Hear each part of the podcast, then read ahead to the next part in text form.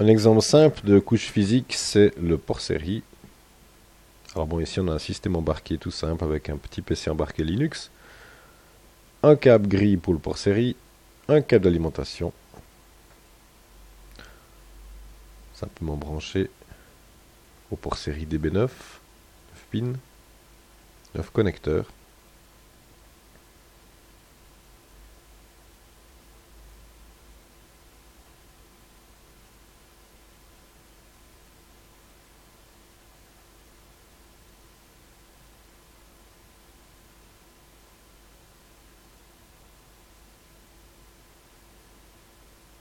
Si on a la chance sur son laptop d'avoir un port série, ce qui n'est plus tellement le cas aujourd'hui, on branche directement.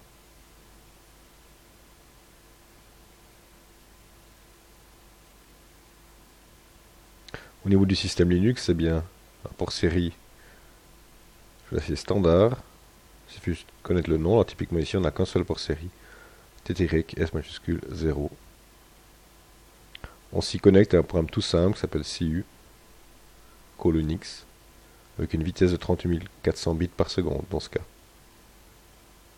Si on n'a pas de chance, eh bien on a plutôt un adaptateur euh, série vers USB.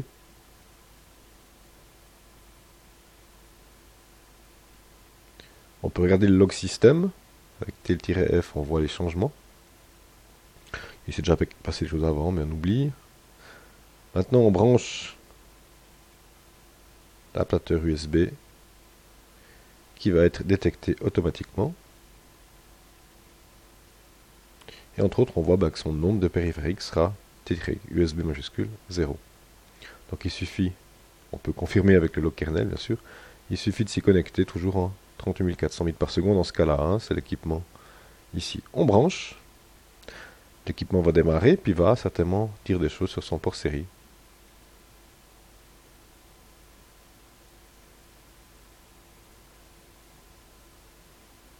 Alors on voit ici que l'équipement est en train de démarrer, contrôler sa mémoire, contrôler le réseau qui n'est pas branché, carte réseau n'est pas branché, et démarrer depuis une carte flash. Ça ressemble beaucoup au démarrage d'un Linux classique, mais il n'y a pas de VGA sur cet appareil, pas de graphisme, il n'y a que le port série. Alors une sonde, euh, ici avec un facteur 10, pour voir un peu ces signaux du port série sur un oscilloscope. On va brancher simplement la sonde.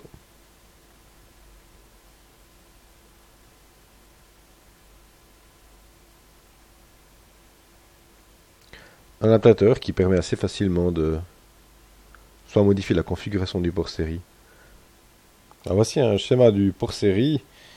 C'est déjà un schéma intéressant parce qu'en fait, normalement, un port série, c'est une liaison entre deux équipements. Un qui s'appelle un terminal, Ici, c'est le PC. Et l'autre, c'est un équipement de communication, normalement. Alors, typiquement, il y a plein de lignes qui sont identiques des deux côtés. Comme la masse, par exemple.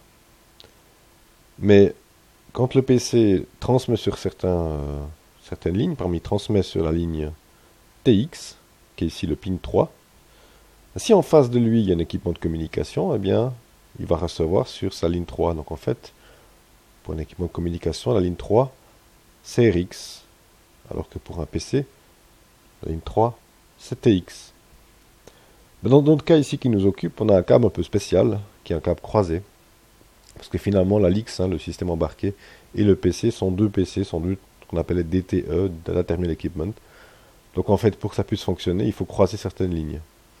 Alors nous, ce qui nous intéresse ici, c'est relativement simple. On a besoin simplement de TX, qui viendrait de notre Alix. Et puis, on a besoin d'une masse de référence. C'est tout. Après, il y a beaucoup d'autres signaux qui sont utiles pour la communication, euh, par exemple avec un modem, pour savoir si l'équipement est prêt, s'il y a une, communication qui a été ouverte, etc., euh, etc. Mais ça, ça ne nous intéresse pas ici. Donc en fait, ce qui nous intéresse, c'est vraiment la ligne TX et puis la ligne de masse. On va brancher la ligne de masse à la masse de la sonde.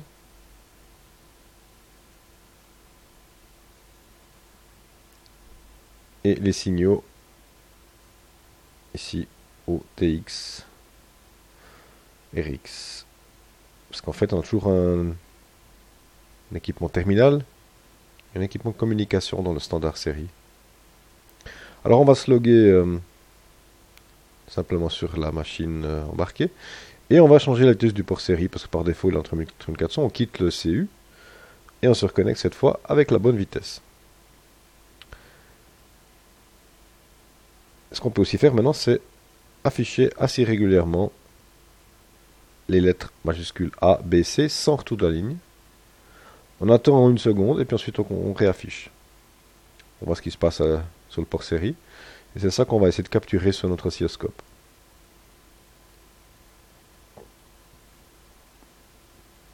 on débranche l'ordinateur qui nous servira à taper des commandes, puis on branche simplement cette maintenant boucle infinie de ABC sur l'oscilloscope avec le montage qu'on a vu précédemment.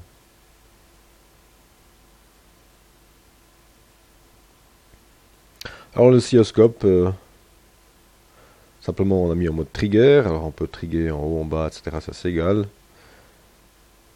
Et on a un joli signal. Il n'y a rien avant, il n'y a rien après, parce qu'en fait euh, on a fait un slip. Et là vous avez les trois caractères qui sont envoyés à la suite.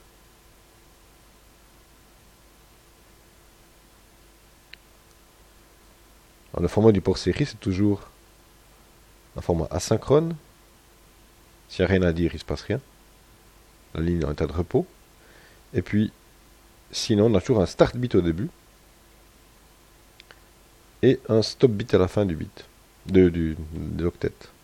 Puis ensuite, entre le start bit et le stop bit, vous avez un certain nombre de bits de données, souvent 8. Ce qui peut être intéressant ici, c'est d'aligner en fait euh, l'OCO pour voir la durée de... Voilà, on voit ici, il y a d'abord tout d'abord vraisemblablement un start bit, puis après 8 bits de données. Alors on se décale un tout petit peu en fréquence, hein, enfin en phase plutôt, pardon. Vous avez ici un stop bit à la fin. ça c'est le premier caractère qu'il faut identifier. Qu'est-ce que ce caractère? Le start bit, le stop bit et 8 caractères de données.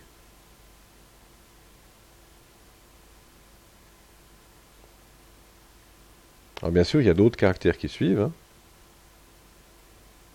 C'est identifier quels caractères suivent. Bon, ici on a vu, hein, c'était A, celui de B, celui de C, hein, en majuscule.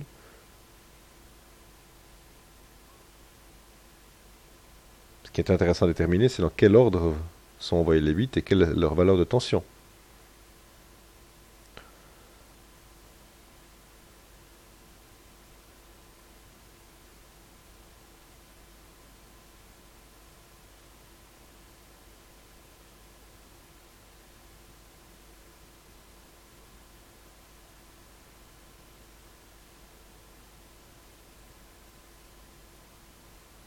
Et bien sûr, quand on arrive au dernier stop bit, après, s'il n'y a plus rien à dire, eh la ligne reste en état d'arrêt.